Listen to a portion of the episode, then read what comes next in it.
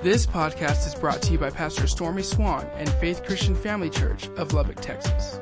For more information, please visit faithchurchlubbock.com. Good morning. Good to see all of you. Thank you so much. Just joy today to worship with you and praise you.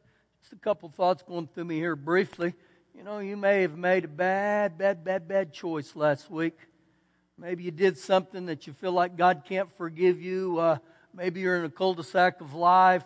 Seems like everything you're swimming uphill. You got big mountains. Man, just get around God, okay? Just as we worshiped in here today, just do that, do that in your everyday life. Begin to trust Him, and, and God will touch your heart, I promise you. Just keep coming around Him. All right? Just a little thought for you there. If you need a Bible, don't you raise your hand? Our ushers would gladly get you one. As the videos talked about here, we're talking about servanthood again. So get your hand up if you need a Bible this morning. Once you get a Bible, go with me, book of Matthew, chapter number 20. Matthew 20. This was presented to me about a week ago. A person asked me, they said, Have you ever gotten up on stage without your Bible? And I said, Not when I'm going to speak, I haven't. And so again, fall in love with this, okay? Don't care who you are. You get in God's Word, and God will begin to get into you, all right?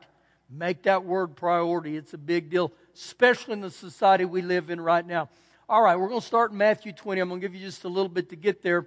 Again, if you've been saved, if you've given your heart to Jesus, you're called to serve. That's not optional. That's not leave it or take it. That doesn't mean when it's convenient or when you can squeeze it into your schedule. Every one of us in here, and I believe you'll find out today biblically, we're called to serve in the kingdom of God. So if you're in Matthew 20, we begin in verse number 20. Matthew 20, 20. Then the mother of Zebedee's sons came to him with her sons kneeling down and asking something from him. Now, her two sons were the apostle James and John, okay? That's who this is talking about, verse 21. And he said to her, What do you wish or what do you desire? And she said to Grant that these two sons of mine, one may sit on your right hand and the other on your left in your kingdom. Now, with what she's asking, this would be a huge place of honor. I mean, this is an incredible uh, a thing she asked for. But when she asked that, look at Jesus' response in verse 22. But he answered and said, You do not know what you ask. In other words, this is a lot more than just what you're asking. So he goes on to clarify that and he says, Are you able to drink the cup that I am about to drink? Now, when he talks about here the cup, the cup was to signify either great joy or great sorrow. In this specific incident, it was referring to the death of Jesus. So he just says to the mother and these sons, Are you willing to die for my cost or my cause? And so, right there, Jesus informs us that there's going to be a cost, there's going to be a commitment for each of us, but he doesn't stop there. And in verse 22, and he says, And be baptized with the baptism that I am baptized with. Now, the baptism he speaks of right here is literally to be immersed in divinely appointed suffering. Two incredible things Jesus said. He said, Listen, boys, are you willing to die and you're willing to suffer for the cause of Jesus? And, and I think if we all knew that, or the majority of Christians knew that, how many of them would say, I'm out? I don't want to be a part of that. But watch how these two sons answer his question. And they said to him, We are able. We are able. We're willing to be committed to your cause, Jesus. Now, here's two facts about that. The son James was the first apostle or disciple to be martyred. He literally died for Jesus' cause. The son John was in exile for many years and he was persecuted severely and he ultimately was martyred. And, and look what Jesus says here in verse number 23. So he said to them, Indeed, you will drink my cup and be baptized with the baptism I am baptized with. So Jesus literally says, Indeed, you will suffer and you will die for my cause. But to sit on my right hand, on my left, is not mine to give, but it is for those from whom it is prepared by my Father. And when the other ten heard it, they were greatly displeased with the two brothers because really they, they were thinking the authority that Jesus has given them is given for the cause of the kingdom of God, but also for God's creation. The authority given to us isn't for us to look how popular or how awesome I am. Now he begins to dig in here, and so get your seatbelt on, all right? This is Jesus, verse 25. But Jesus called them to himself, and he said, You know that the rulers of the Gentiles, or the people of this world, they lord it over them. What do they lord over them? And those who are great exercise authority over them. So he says that the ones of the world that are great, they parade that over people. They wait that around over people. As if he's saying, they're saying, look at me, I'm the one in charge. Now look how Jesus answers his thoughts on that. Verse 26. He says, Yet, yet, it shall not be so among you. But whoever desires to be great among you, let him be your servant. Wow. It's a totally different. See, the world's concept is that greatness is defined by a high position, but Jesus right here says true greatness in the kingdom of God is the person who will have sacrificial servanthood. So now he flips it completely on us and he says, How many of you in this room actually want to be great? Because he said the great ones in our society are the ones who serve. Verse 27. And whoever desires to be first among you, let him be your slave. Now, this is a whole different leadership, uh, uh, a leadership perspective that Jesus gives.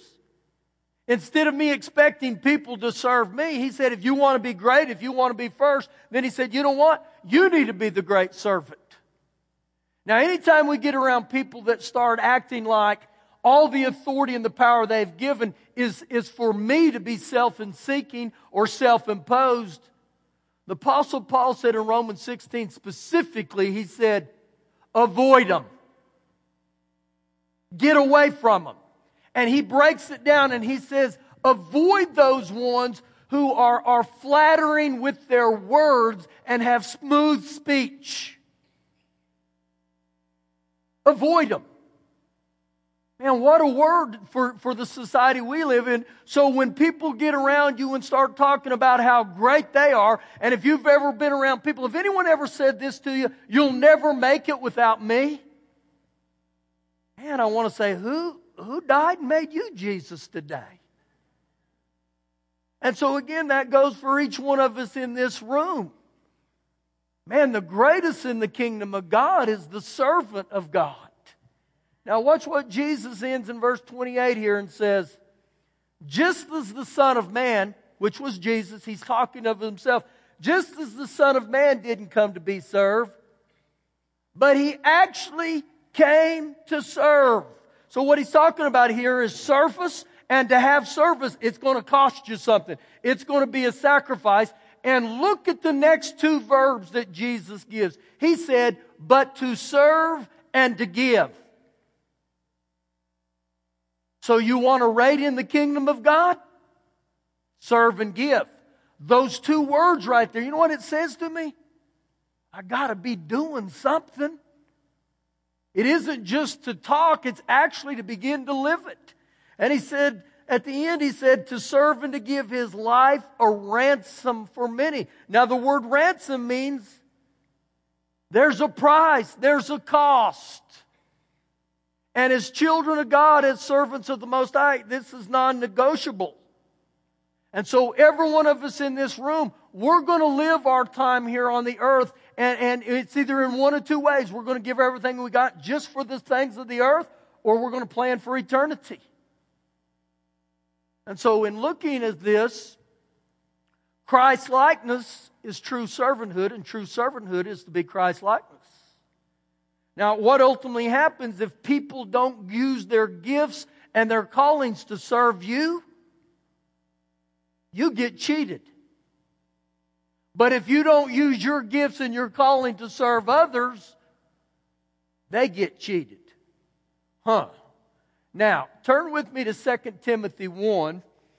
And if you were here last week in 2 Timothy 1, this is exactly where we were at last week. But there's a couple little parts that I didn't read intentionally last week. I want to read them today. So we begin in 2 Timothy chapter 1, verse 8. Therefore, do not be ashamed of the testimony of our Lord. Don't be ashamed to say, I'm a Christian. Nor of me, his prisoner. Now, listen real close to what the Apostle Paul says. But share with me in the sufferings, plural, for the gospel. Share with me in the sufferings. Now, this goes back to exactly what Jesus told James and John in Matthew 20. There's going to be some things I'm going to suffer for within the kingdom of God. And part of that is when you begin to identify yourself with Jesus, you're going to suffer some persecutions. How many of you in the last week have mentioned, I'm going to go to church, I'm going to go to a Bible study, I'm going to go to a prayer meeting, I'm going to read my Bible, and people have persecuted or said stuff to you? Get ready, it's going to increase more and more, okay? Don't let that be a deterrent from you not serving God. Now we jump to verse number 9. Who has saved us? The saving there means I've been born again. I've given my heart to Jesus. And so, if you've given your heart to Jesus and He's Lord of your life, He saved you. But He didn't stop right there. He said He saved us and He called us. Understand this today. Jesus is calling. I don't want to answer. See, guess what? We all make the choice whether or not we want to walk in His calling. So if you'll notice there, the two little words He used back to back, He said He saved us and He called us.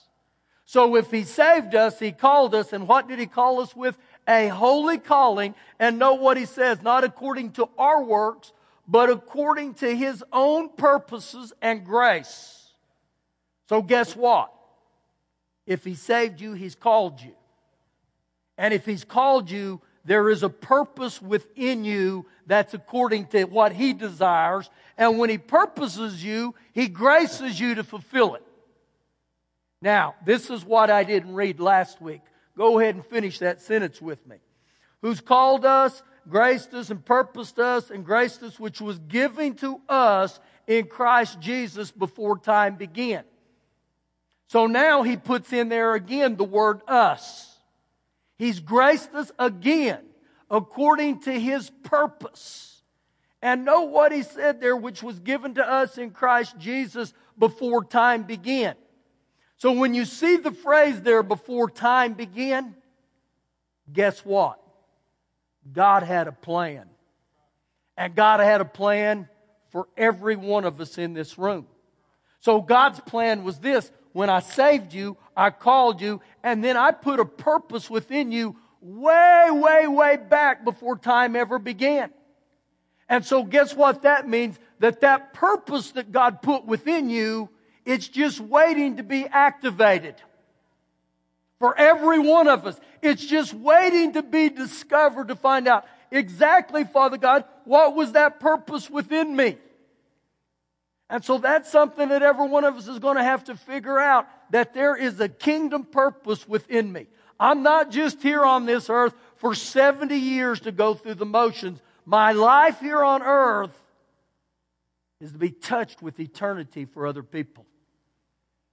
Now, the reason I'm telling you this today is this is extremely important. Extremely important.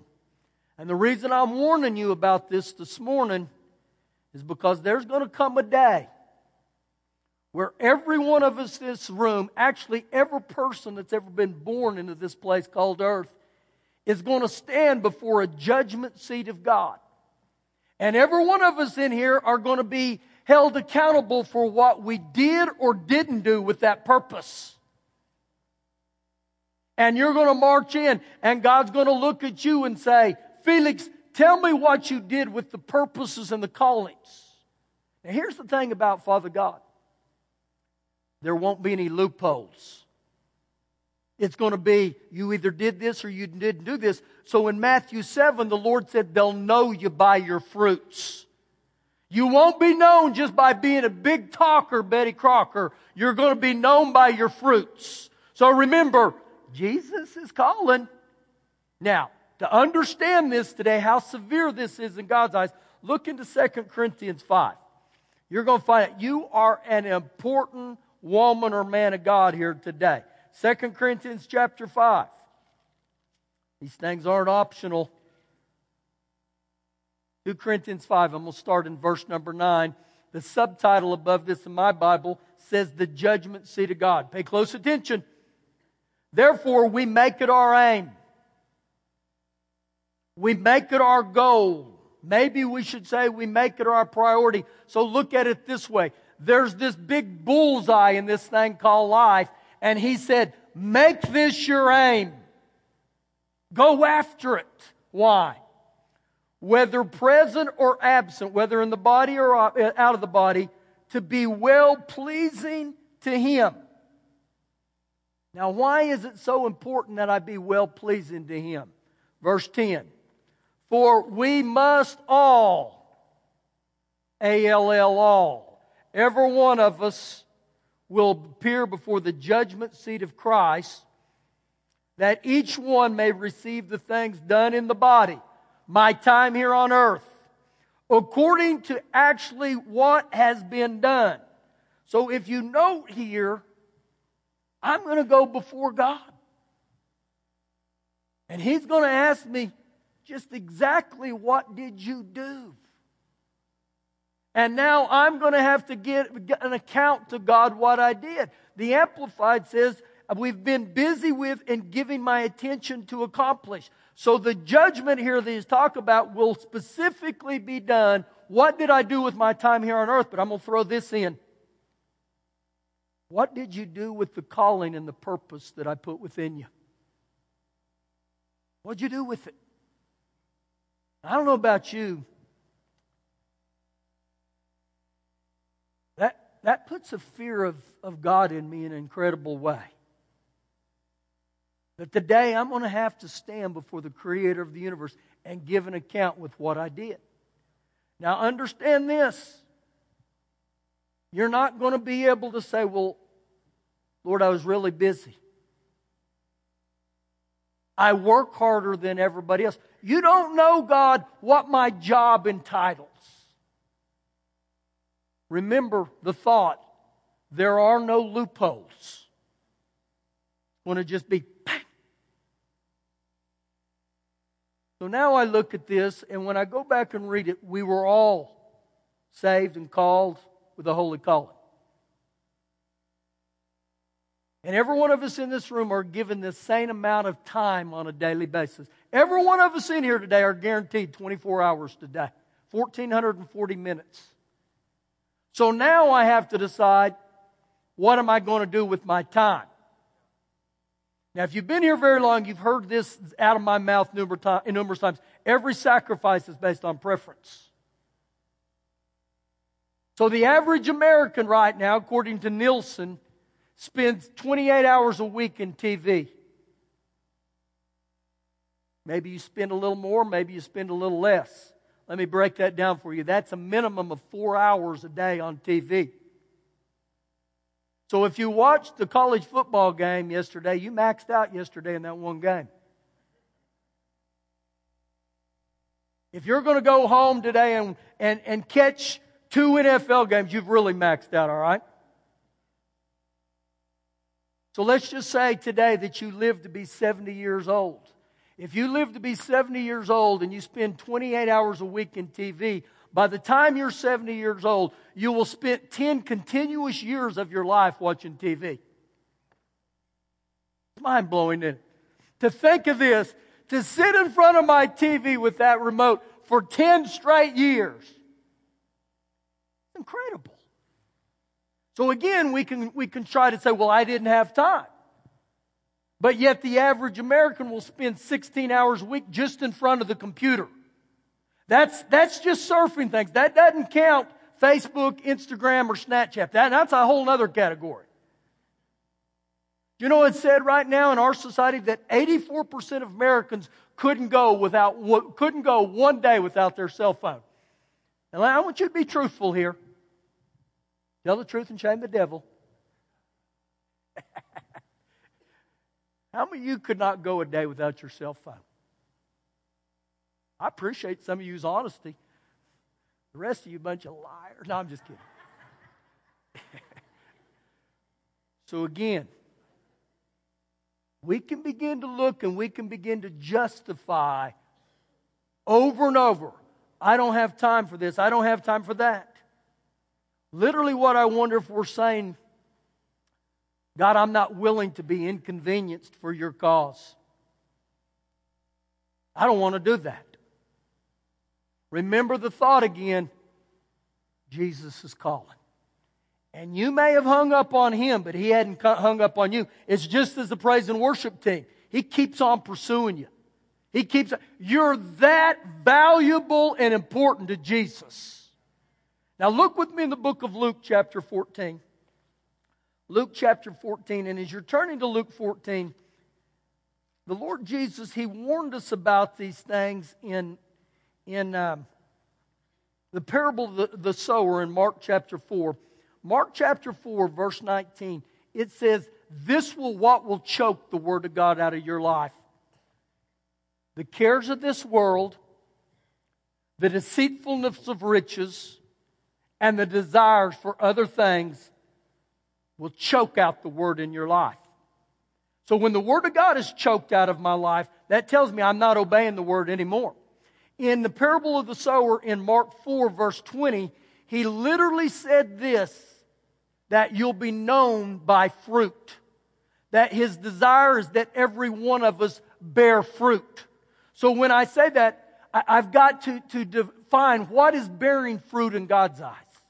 Bearing fruit in God's eyes is how well I obey the Bible. And in this situation would be how well do I actually serve? Now, giving alibis or excuses, this has been around a long, long time. Watch this. Luke 14, verse 15. Now, when one of those who sat at the table with him heard these things, he said to him, Blessed is he who eats bread in the kingdom of God. Then he said to him, A certain man gave a great supper and he invited many. And he sent a servant at supper time to say to those who were invited, Come, for all things are now ready. But they, with all the one accord, begin to make excuses. They begin to have these crazy, crazy alibis. The first one said, I've bought a piece of ground and I must go and see it. I ask you to have me excused. One translation says, send my regrets. Okay. Now think about what just took place here, how it would look in our society. This would be like a person in real estate. This would be like a person who said, I just bought a new business, and you know what?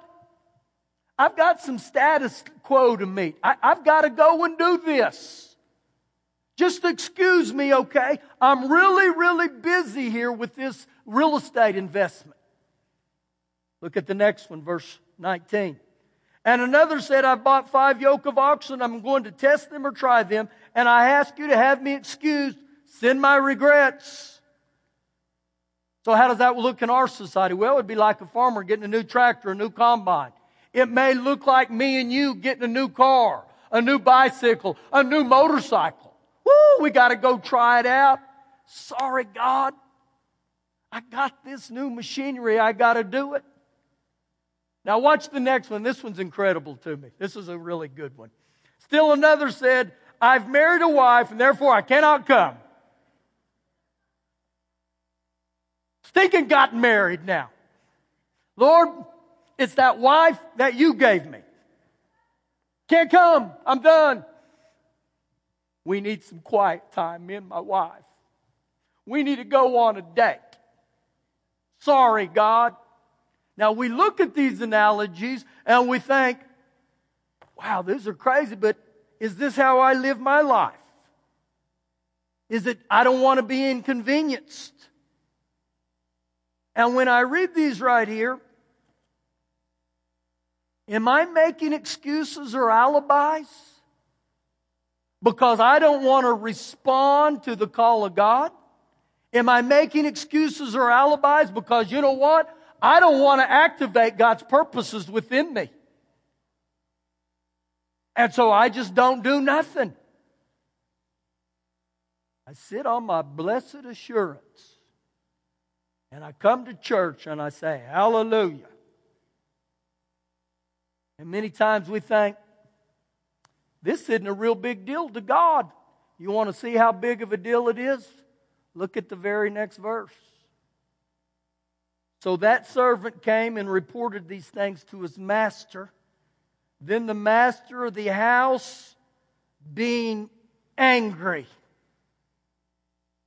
That word angry there literally means to be outraged, to be enraged. It means that God was provoked to anger.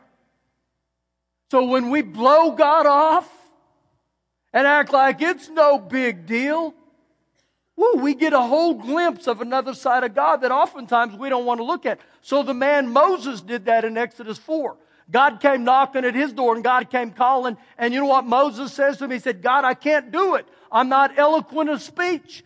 God responds and says, Who do you think made man, genius? And he said, Go. And then Moses responds back and says, send somebody else. And so when we try to opt out of our responsibility, God doesn't say, it's okay, live however you want.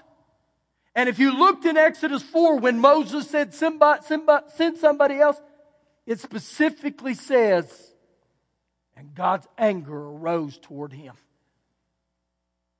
So me and you, we can try to blow it off. We can try to excuse it off. We can try to alibi it off. I'm telling you, the day is going to come where we're going to stand before God. Now look at one more passage of scripture for me today. 1 Corinthians chapter 12. 1 Corinthians chapter 12. And while I'm reading this passage here, it's going to begin to let you know how valuable you are to the family of God, to the team. I'll say this I appreciate all you that serve on a daily basis, weekly basis, man, in any capacity. And guess what? I'm not, I'm not saying you need to do more. You just need to follow your heart. But we all must understand this. If I'm saved, I'm called with a holy calling, and God put purpose within us. He's just waiting for you to jump on board. 1 Corinthians 12. Verse 12. Whereas the body or the human body is one, and the human body has many members, but all the members of that one body, being many, are one body, so, so also is Christ. So you know what he just tells us? Just as the human body has specific functions, so does the body of Christ. Now, two errors that begin to happen within the church is number one, many people will say, I don't have anything to offer. No, no, no, no. We got to wait and go all the way back. He called you and he purposed you. We saw that. It's in there. You do have something to offer. But the other area is many times we get over where we become very prideful. And there's ones that'll think, without me, this doesn't float. Without, I'm telling you, God's bigger than that. And so again, don't err to either one of those. We keep reading now. For by one Spirit we are all baptized into one body, whether Jews or Greeks, slaves or free, and we have all been made to drink into one Spirit. So the church has many types of people, varieties of backgrounds, gifts, and abilities. Do you know one thing the church has in common? Jesus. That's why we have in common. And so he uses some words that used to identify people. He said Jews and Greeks, free and slave. But now that I've given my heart to Jesus, none of those need to be my identity. My identity is we're all sons of Jesus. We're all sons of God and daughters of God. So now guess what? We're on the same team. Verse 14. For in fact, the body is not one member, but many. So you know what he's saying? Each has a specific function. If the foot should say, Because I'm not a hand, I am not of the body, is it therefore not of the body? Does it make it any less?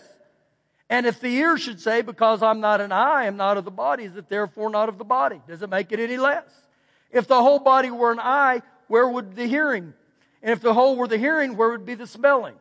Now watch this. But now God, God, big G little O D, but God has set the members, each one in the body, just as he pleased. Each one. And if they were all one member, where would the body be? But now indeed there are many members, yet one body. And the eye cannot say to the hand, I have no need of you or get lost. Nor again can the head to the feet, I have no need in you. No much rather, or matter of fact, those members of the body which seem to be weaker are necessary. The New Living says they are actually the most important.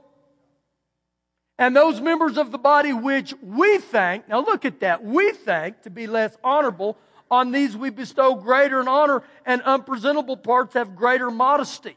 So you know what he's saying? Many times in our life, we just look at the outward things. And it's very easy for us to look and say, well, the pinky just doesn't really matter. Now, I, I've got all my I've got all my fingers. Where are you at, Chandler? I know you're in here. He's right there. I'm going to use him right now. Stick up that hand that's minus a finger. Make it sure it's not the middle one.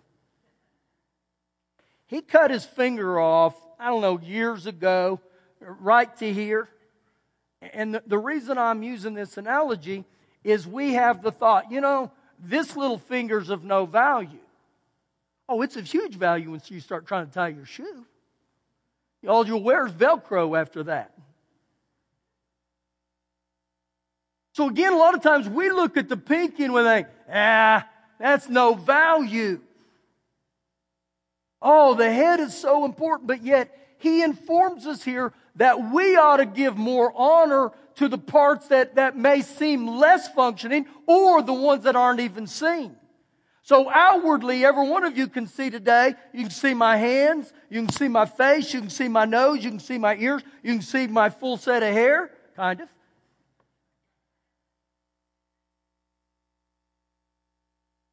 You don't see my heart. You don't see my kidneys in my liver. They're in there. You know the truth of the matter? If you slit me today or you slit Felix today, his wrist, we're all going to bleed bread. So, guess what?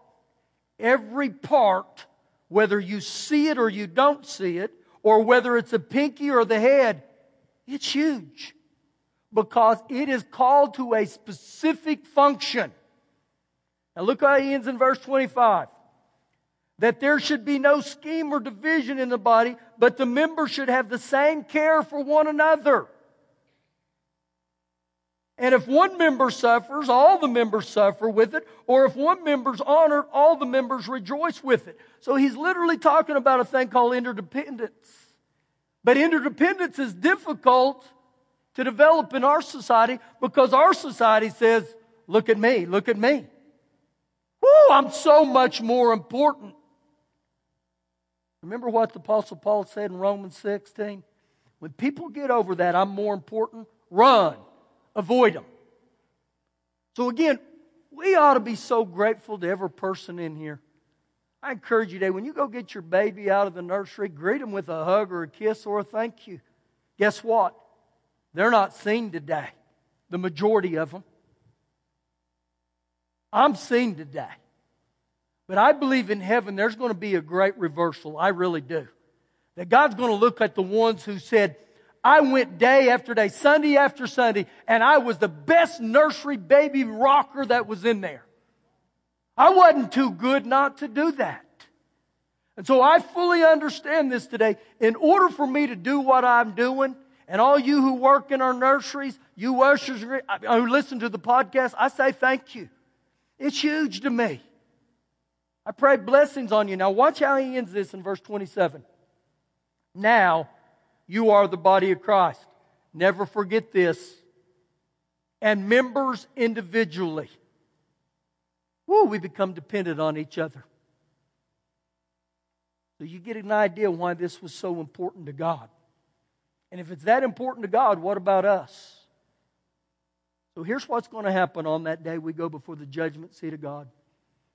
For every one of us in this room, you don't get anything today, get this, all right? Only one of two things is going to happen when you stand before God. He's going to either say, Well done, good and faithful servant. It's amazing how that, that parable goes. Well done, good and faithful servant. He didn't say, Well done, good and faithful fireman. He didn't say, Well done, good and faithful mom. He's going to say, Well done, good and faithful servant. Or the only other answer is, Depart from me, you wicked and lazy servant. One of the two. And so understand again today, there's a calling on every one of us in here. And when we see achievements, achievements don't just happen, and achievements are the fruit of a person who has a lifestyle that's committed to God, that's forged in diligence. It just says day after day, Sunday, you know what? I'm going to serve. I'm going to serve. Now, here's the key for every one of us when it comes to servanthood do it under God. Do it under God. Because as a human being, there's times I'm going to let you down. I try to tell as many of you as I can, thank you, but don't ever think I don't appreciate it. So when you say, I'm going to do it as unto the Lord, you know what you'll do it with? You'll do it with the spirit of excellence that says, I'm doing it under you. Woo, my, my Father's watching. And I want to be well pleasing to Him. So again, you got to serve with that purpose, with that gift. You know, you hear the, the saying, ready, set, go. I'm going to say it a little different today. Ready, set, start. I got to begin to start. Thank you for listening today. For more information, please visit faithchurchlubbock.com.